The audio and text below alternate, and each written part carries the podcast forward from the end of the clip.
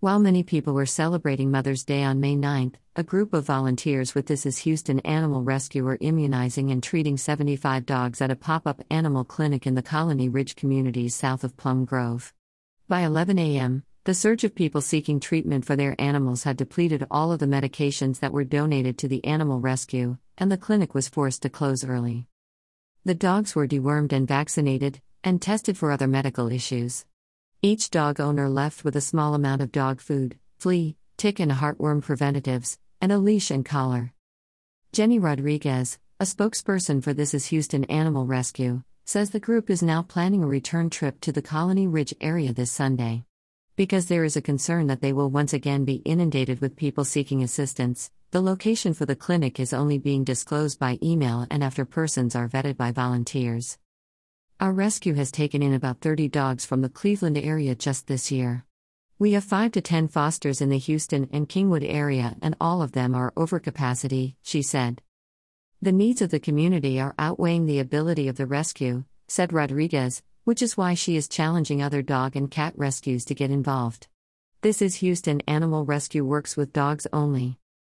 We need other rescues to step up. We can't take in every stray out there. That area is a high traffic area for dumping of animals.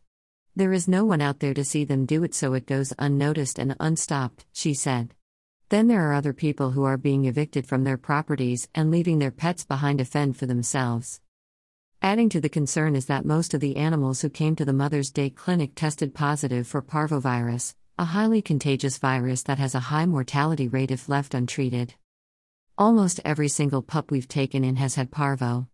That's a big concern because people don't want to help parvo dogs because it's so expensive to treat and can be transmitted to other dogs, Rodriguez said. They also discovered one case of canine brucellosis, a bacteria that in rare instances can be transferred to humans.